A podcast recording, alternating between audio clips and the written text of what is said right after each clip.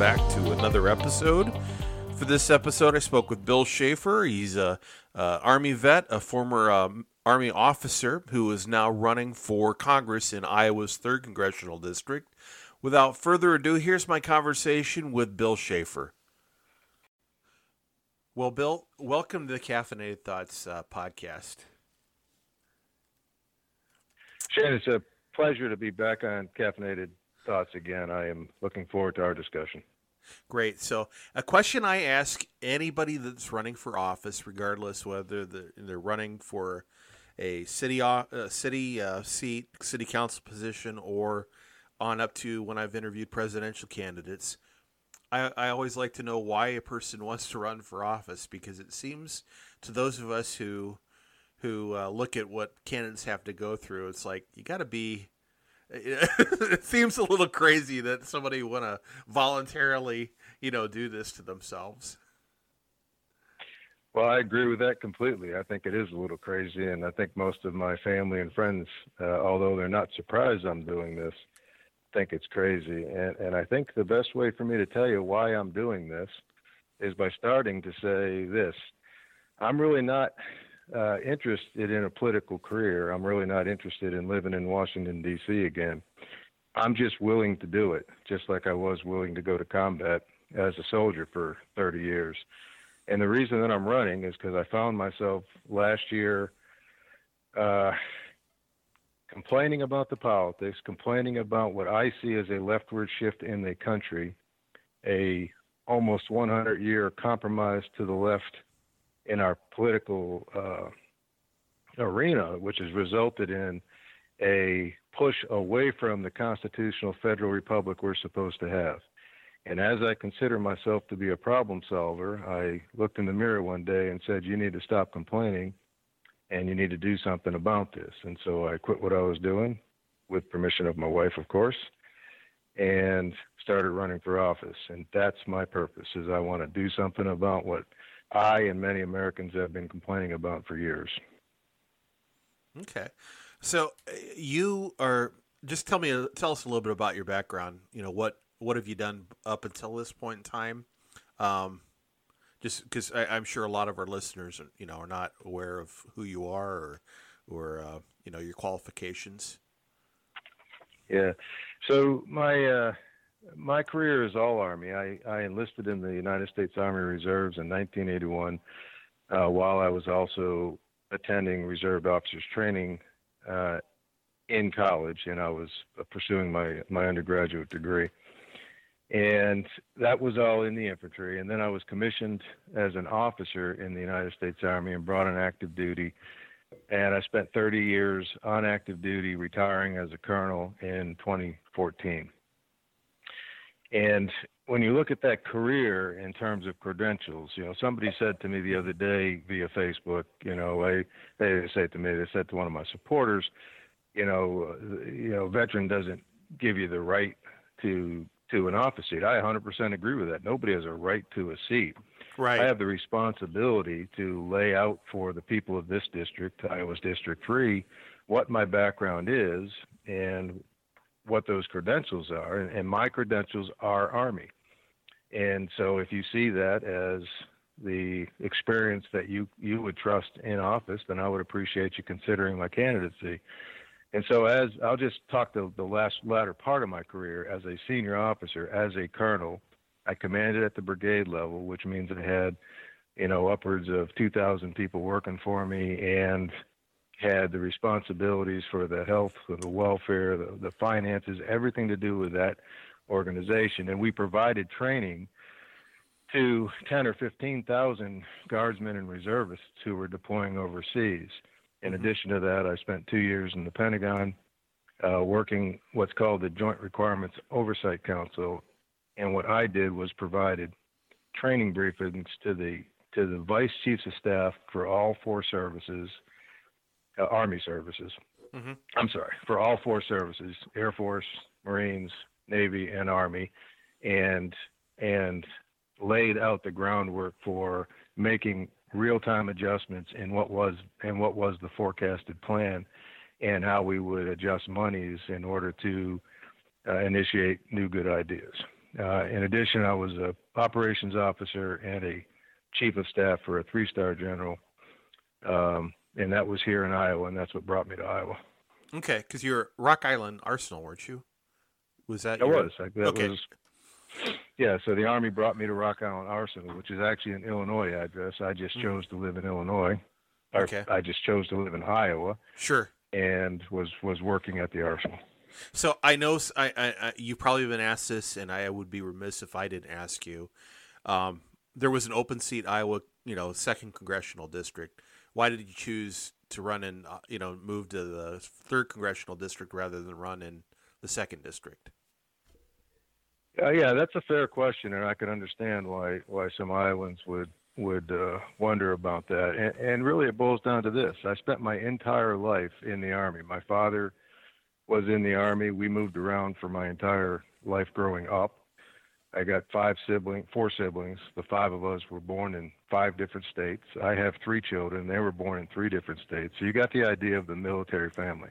Right. So I was brought to the Quad Cities. My wife and I, when we retired, I was hired by the Army to work for the Army as a civilian for a few more years. So I, so I was working.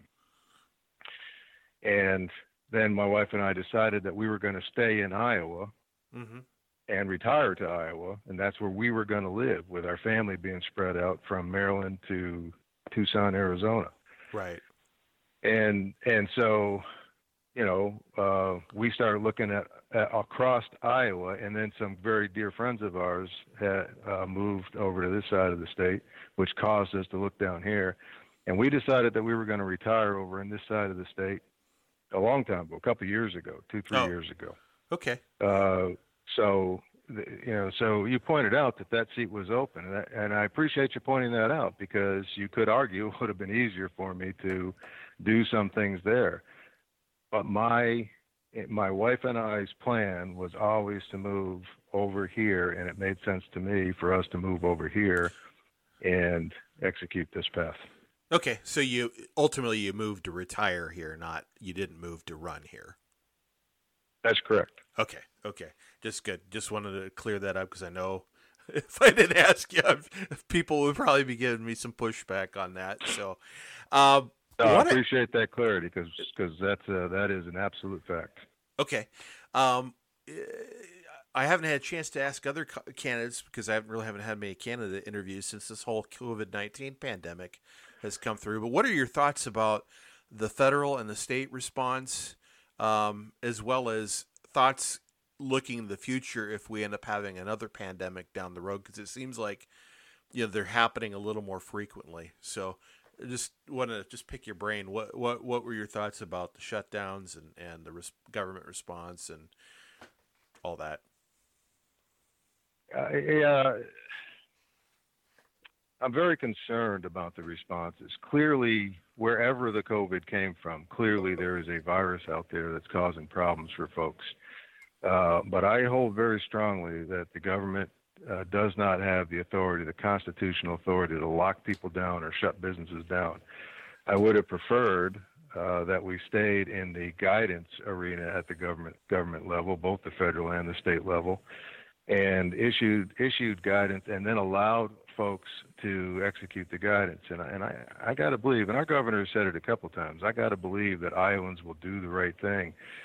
And, uh, and I thought that we started out pretty strong in Iowa with the governor's response. But there's a point within the last probably three or four weeks where even where even here guidance has turned into enforceable guidance and I got to wonder how how much is is guidance when it's enforceable and the restrictions became became even more actual restrictions and, and shutdowns of, of parks and, and other and other things. Mm-hmm. Um, I you know in, in my own life I, I've got elderly parents and uh, I don't want them taking the risk because they are in that at risk category. Um, but but here we are causing folks who aren't really in the big at-risk categories to shut down businesses. And the long range, the long range impact on our economy, to me, it pales in comparison to the long range impact on the freedoms that we have acquiesced to the governors of, of the states um, across the country. So I'm very concerned with that. I really think that uh, it's time to to uh, continue the opening up the economy and not allow this country to move uh, into a economic situation that might not be recoverable. Okay. Um, as far as how, how do you think the federal government could better prepare for future pandemics? Because it seems like we were kind of caught unaware. Uh, yeah, you know, I don't know. If you listen to all the data, uh, were we were we caught unaware, or did some people resist the actions that the executive branch tried to take uh, just because they like to argue first? And I think it's reasonable to suggest that there were some some things we have learned, uh, but you know what what did we know as governors and and the uh, federal government and the president and the and the uh, legislators know over the last 10 years that would indicate that they had the information that would have allowed them to prepare better. Now, going forward, I think we've learned a lot here, so there should be preparations made to secure or make it make a pandemic more secure in in the in the future. Mm-hmm. Um, but I got to talk about the way you asked the question because that's the way I think a lot of Americans look at all of these problems. They automatically look at what what the federal government's response is, mm-hmm. and was the federal government prepared? And uh, I think if you if you look at the data, there's clearly that some states were not prepared, and, and I don't think right. Iowa was one of them. But but it's clear that some states weren't prepared. So you know, what is the balance between the the responsibility of the federal government and the state government? And in my view, that would start the federal government would start with the the uh, responsibility to secure Americans from visitors, from foreigners, mm-hmm. and then the state governors should have the responsibility to be the front line on the resources required to handle a surge of medical issues. Um, and then there's probably a list of a lot of other things, and there's probably some overlap uh, between the federal government and the state government on resources as well. Right, right. I was just thinking of things like uh, you know our our national PP or protective personal protective equipment stockpile had been depleted. Um, that I'm not blaming President Trump for that. Well, at least not entirely. I think. Yeah, yeah, because I think. No, that, I think it's a fair question, but yeah. how many states? Again, how, just ask. I think we just need to ask both questions. What was the stockpiles available in the states? Sure, right. Surely we don't think the federal government should have a stockpile to fill in every state requirement. No. Um, they, they should have a stockpile that would allow them to replenish the usage of these stockpiles within the states. I think. You right. know, it's it's a it's a similar thought process in the Army when, when we're making a plan and we set aside reserve resources, whether it's equipment or people.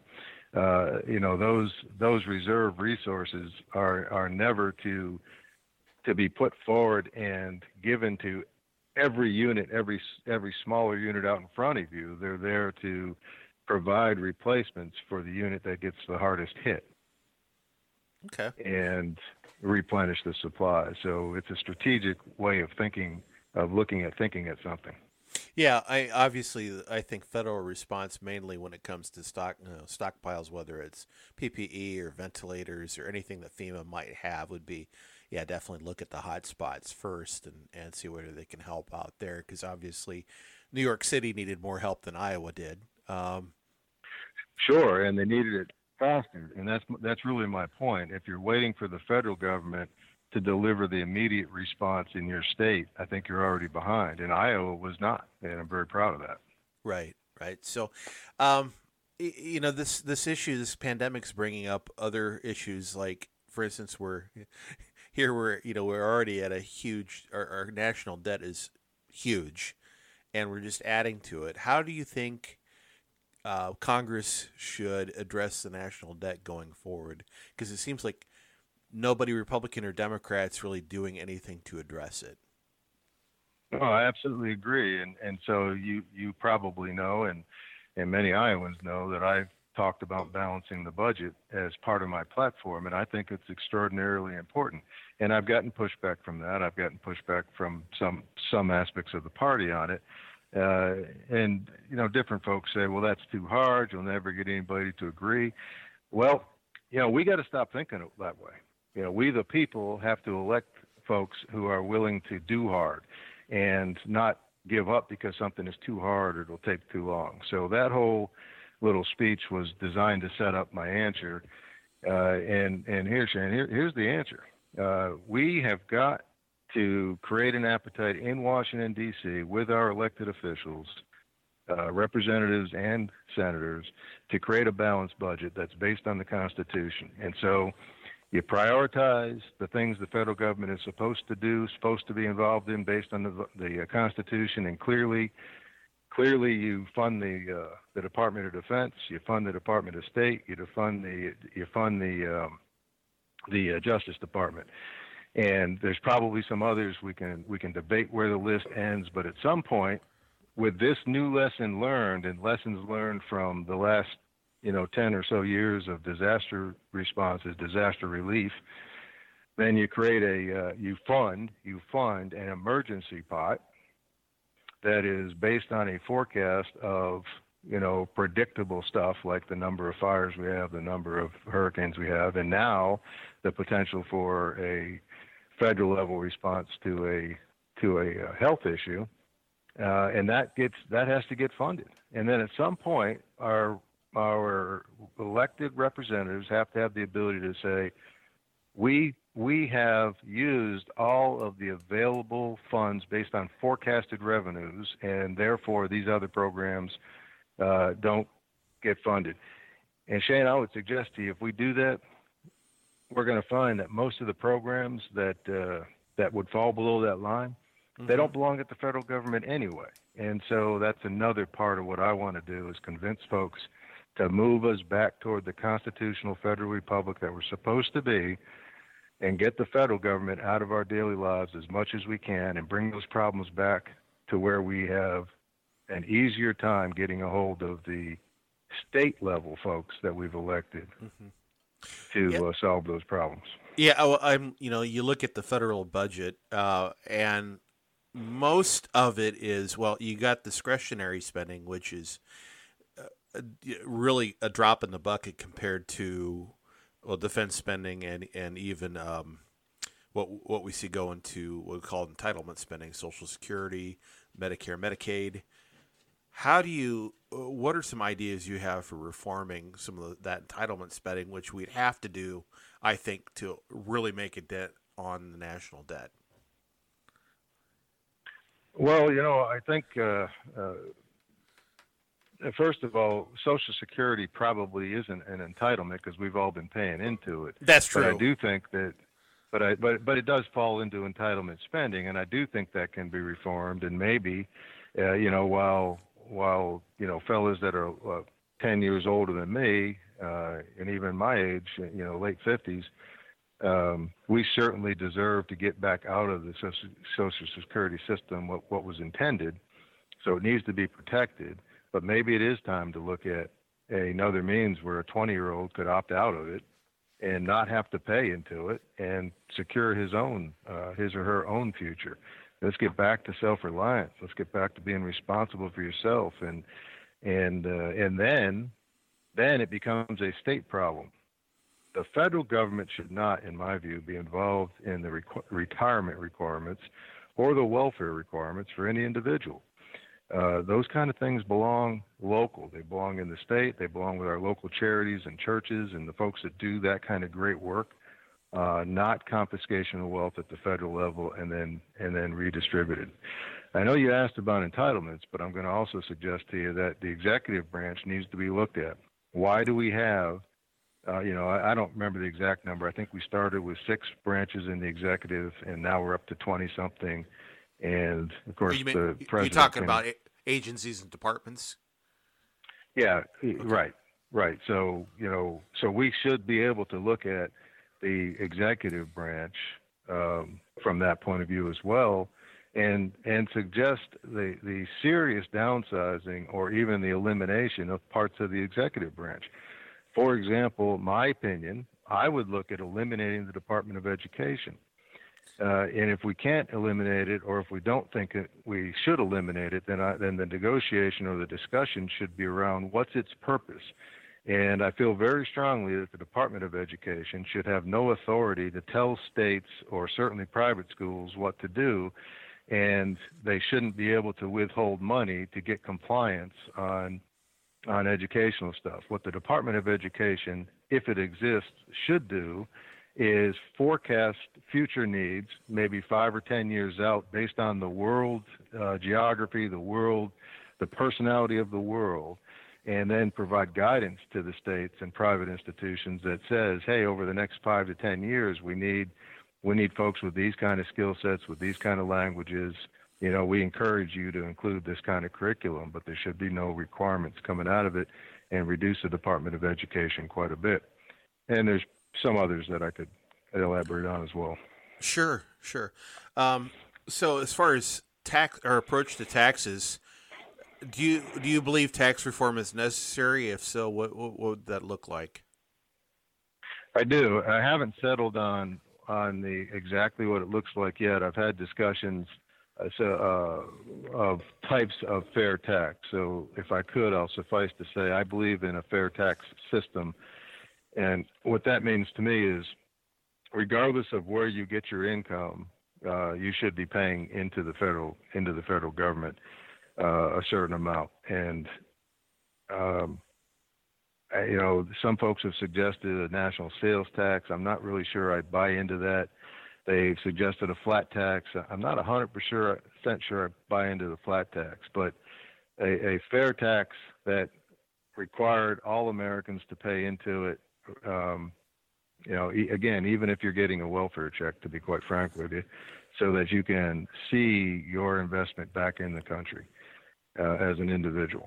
And then, um, you know, potentially there would be uh, more than one flat tax bracket, maybe, mm-hmm. would be the right way to go. Okay. Um, but if you if you reduced it to a flat tax, then it would be more predictable for individuals as well uh, so that they wouldn't be guessing how much their their end of the year tax burden is going to be. Right. Yeah. I I've personally been. Uh, I I don't mind the the fair the original fair tax um, idea with the the national sales tax, but my contention is you can't even think about introducing that without repealing the Seventeenth Amendment, or otherwise you can end up. Right. You know, I, I think the last thing we want is a national sales tax plus an income tax. Uh, that would be well, that'd be Europe. Uh, so definitely don't want to go that. I route. definitely don't want that. I I think I lean towards sticking with an income tax versus a sales tax. Okay, all right. So um, I've got more analysis to do on where we end up with it. Sure. So where do you stand on the life issue? What kinds of legislation do you support?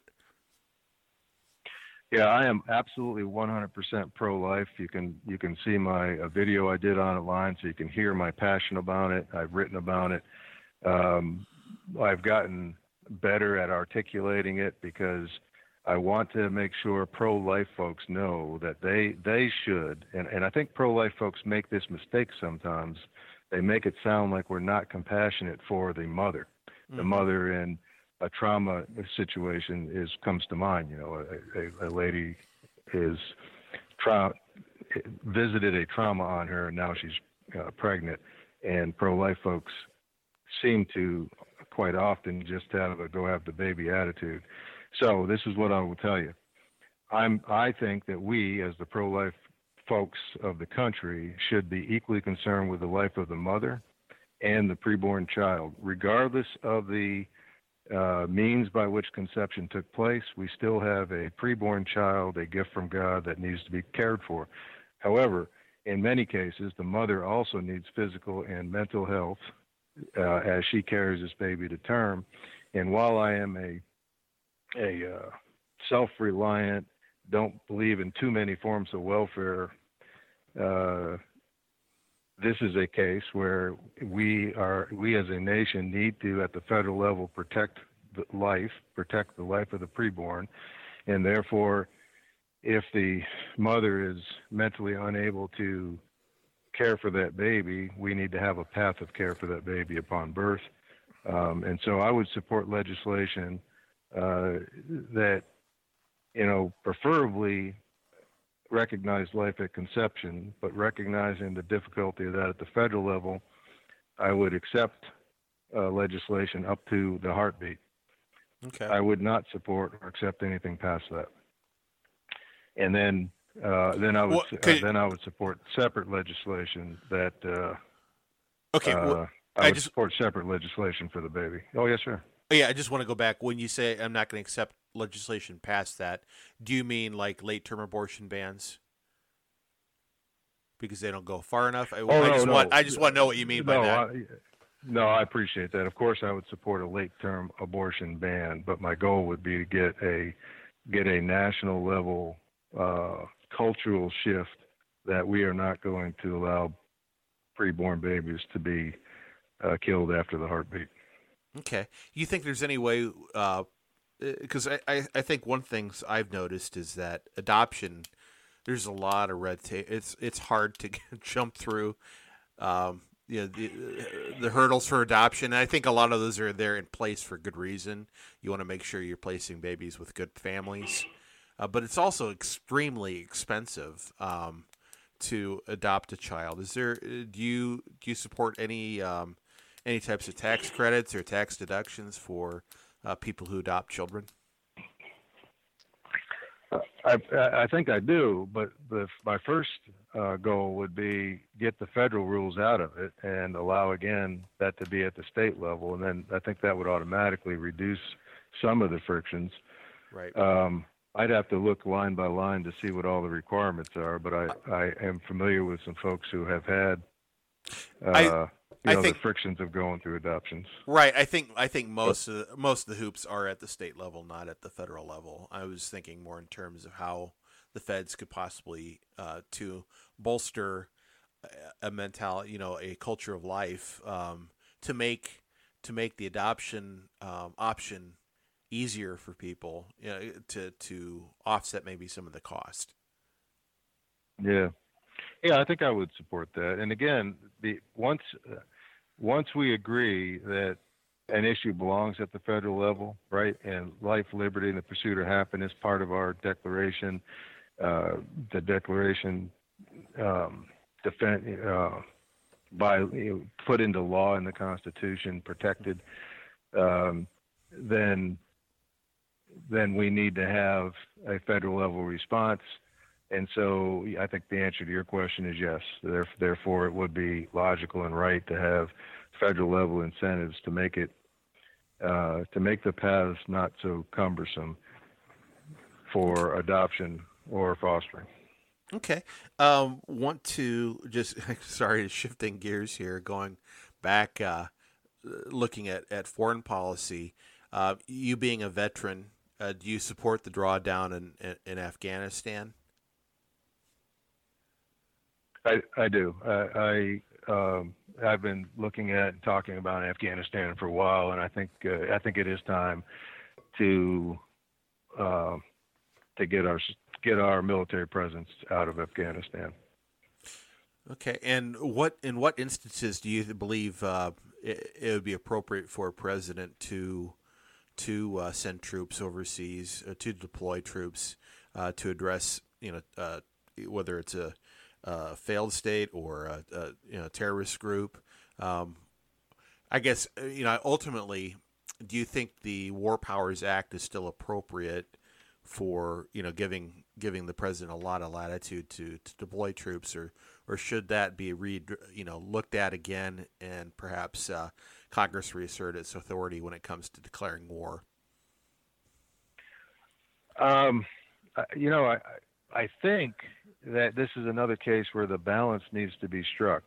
I think that the the ability of the president to react to an emergency and uh, that that is a national security risk around the world uh, is still important.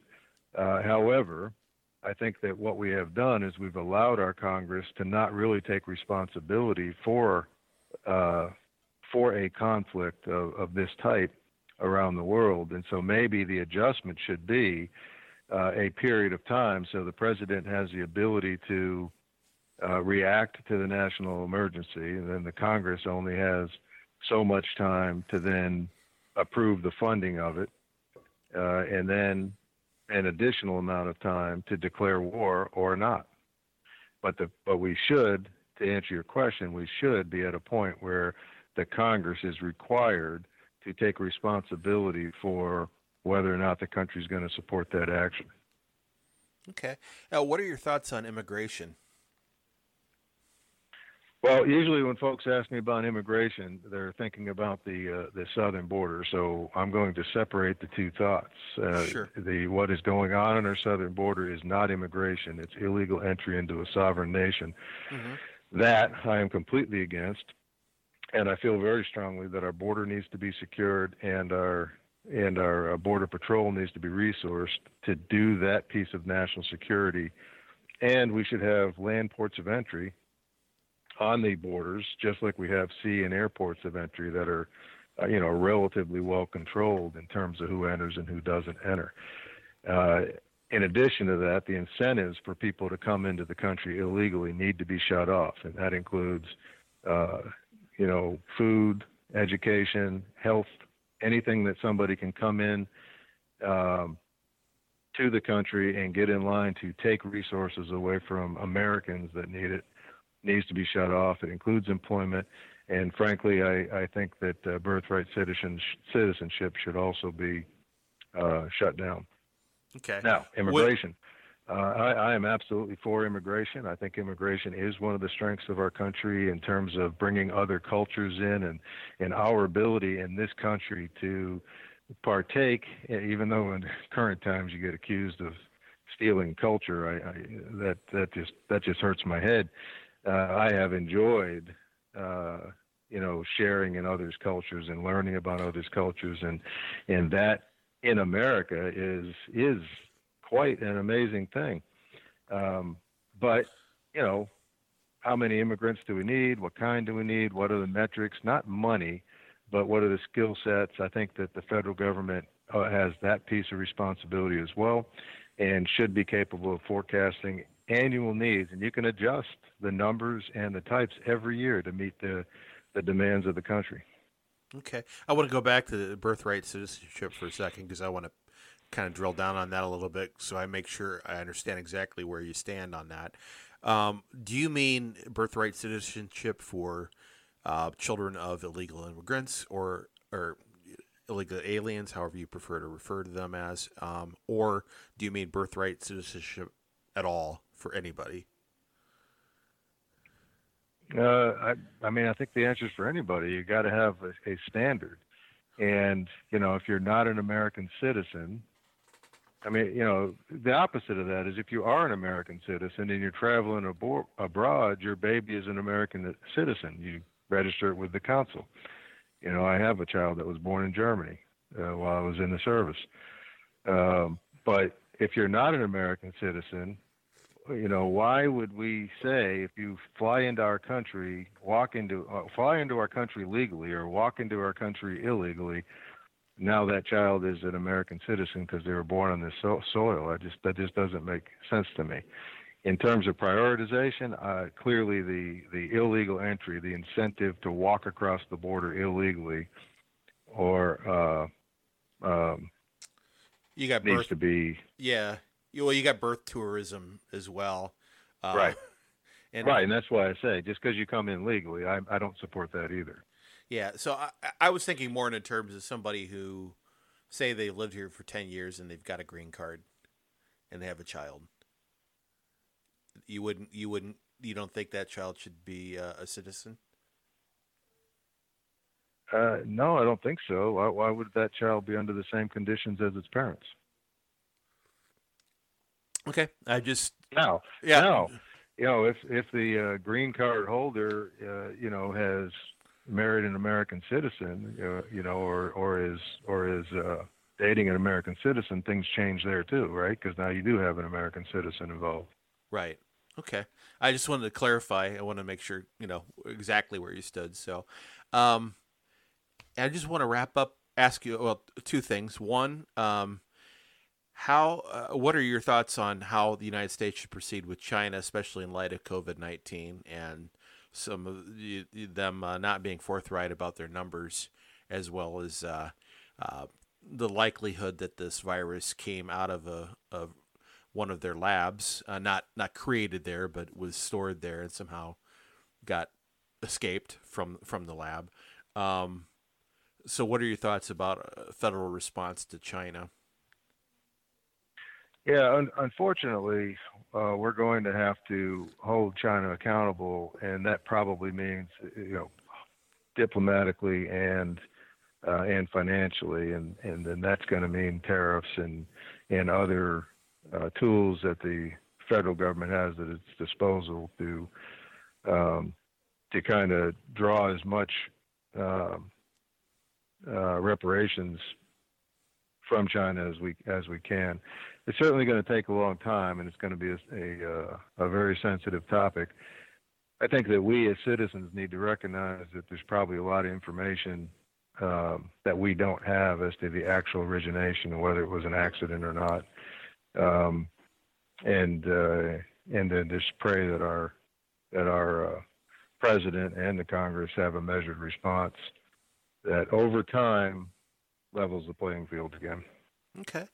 Uh, last question. We we seem to have, as uh, well over the last few years, we've seen a growing tension between conflicting liberty interests. You got the uh, folks, uh, LGBTQ folks, as well as as those who are you know faith based. Um,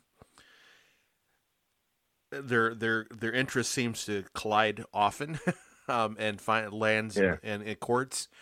How do you address? How do you think the federal government should address conflicting liberty interests as well as you know protect religious liberty? Well, I, I got to tell you, I, I don't. I don't personally think that there's a conflicting liberty interest here in Okay. in uh, in the in the observation that I have across the country. It's mostly politicians, and then these groups cre- they create the group mindset so you can put one group against the other. hmm And uh, in most cases, it would appear to me that the LGBT group is pushing themselves on the religious group, not the other way around. I would suggest that if we treat each other with dignity and respect on a on a daily basis in, in all aspects of life, uh, then we wouldn't then we wouldn't have a conflict. And just like I don't expect uh, myself or or any of the folks that I know that that have a uh, a Christian that that live as a Christian, I do not expect them to go and and push their Christian values on anybody, let alone uh, somebody who may not believe. I don't expect folks in other groups to do the same thing. So maybe if we as individuals don't push on each other and just treat each other right, we wouldn't need a federal government response uh, to something like a uh, like the LGBTQ community being put pitted against the Christian community. Yeah, specifically in Congress, I mean, the House has passed uh, the Equality Act, which added sexual orientation and gender identity to the uh, civil different various pieces of civil rights legislation. Um, and then you've got another bill that's kind of Equality Act light, which is um, the Equality Act actually nullifies the Religious Freedom Restoration Act. The uh, Correct. fa- fa- there's another bill, Fa- Fairness for All, which has some also adds sexual orientation and gender identity to to the the uh, list of protected classes under the uh, uh, civil rights different civil rights uh, legislation or laws excuse me in the federal code but also protects has a statement i don't i don't have the the verbiage in front of me it makes some some attempts to protect religious liberty what are your thoughts on adding adding those things to the code Sorry about sorry about that. No, that's all right Oh, buddy. Uh, um, listen, I, I think you just emphasized kind of where I was going by by legislators, even the state or the federal level, uh, creating such a thing as this Equality Act. They just validated groups to be pitted against each other. I just think that's bad. There are already laws that prevent us from eh, from uh, assaulting each other or attacking each other, uh, interfering with each other's personal or private life. I think those, if those are executed, uh, then we probably, no, not probably, we do not need additional laws that create groups. I, I don't, I don't have a better way to say it. We just don't need additional groups of Americans that can be pitted against each other. Okay, uh, that's that's great. That's my mindset too. I'm just playing kind of devil's advocate a little bit, just to draw out, tease out a little bit more about what, what your your position is on that. So I think it's I think it's a very very fair way to approach it. It just I, I don't want to I don't want to to get more detailed. I have to pick on one group or the other. I just right. I, I don't want to do that. I just want I want each of us to live our lives, and then when we interact with each other, just treat each other right. Okay.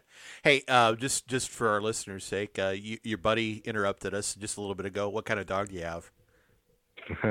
I have a beautiful black lab. He is five and a half years old, and the story behind that is I was on a veterans um, a sponsored pheasant hunt uh, five years ago, and the folks that were putting it together, they wouldn't take any money from the veterans, but they did do a fundraiser. So I bought two uh, two tickets and won a, uh, a, a black lab, and he's been uh, following me around ever since.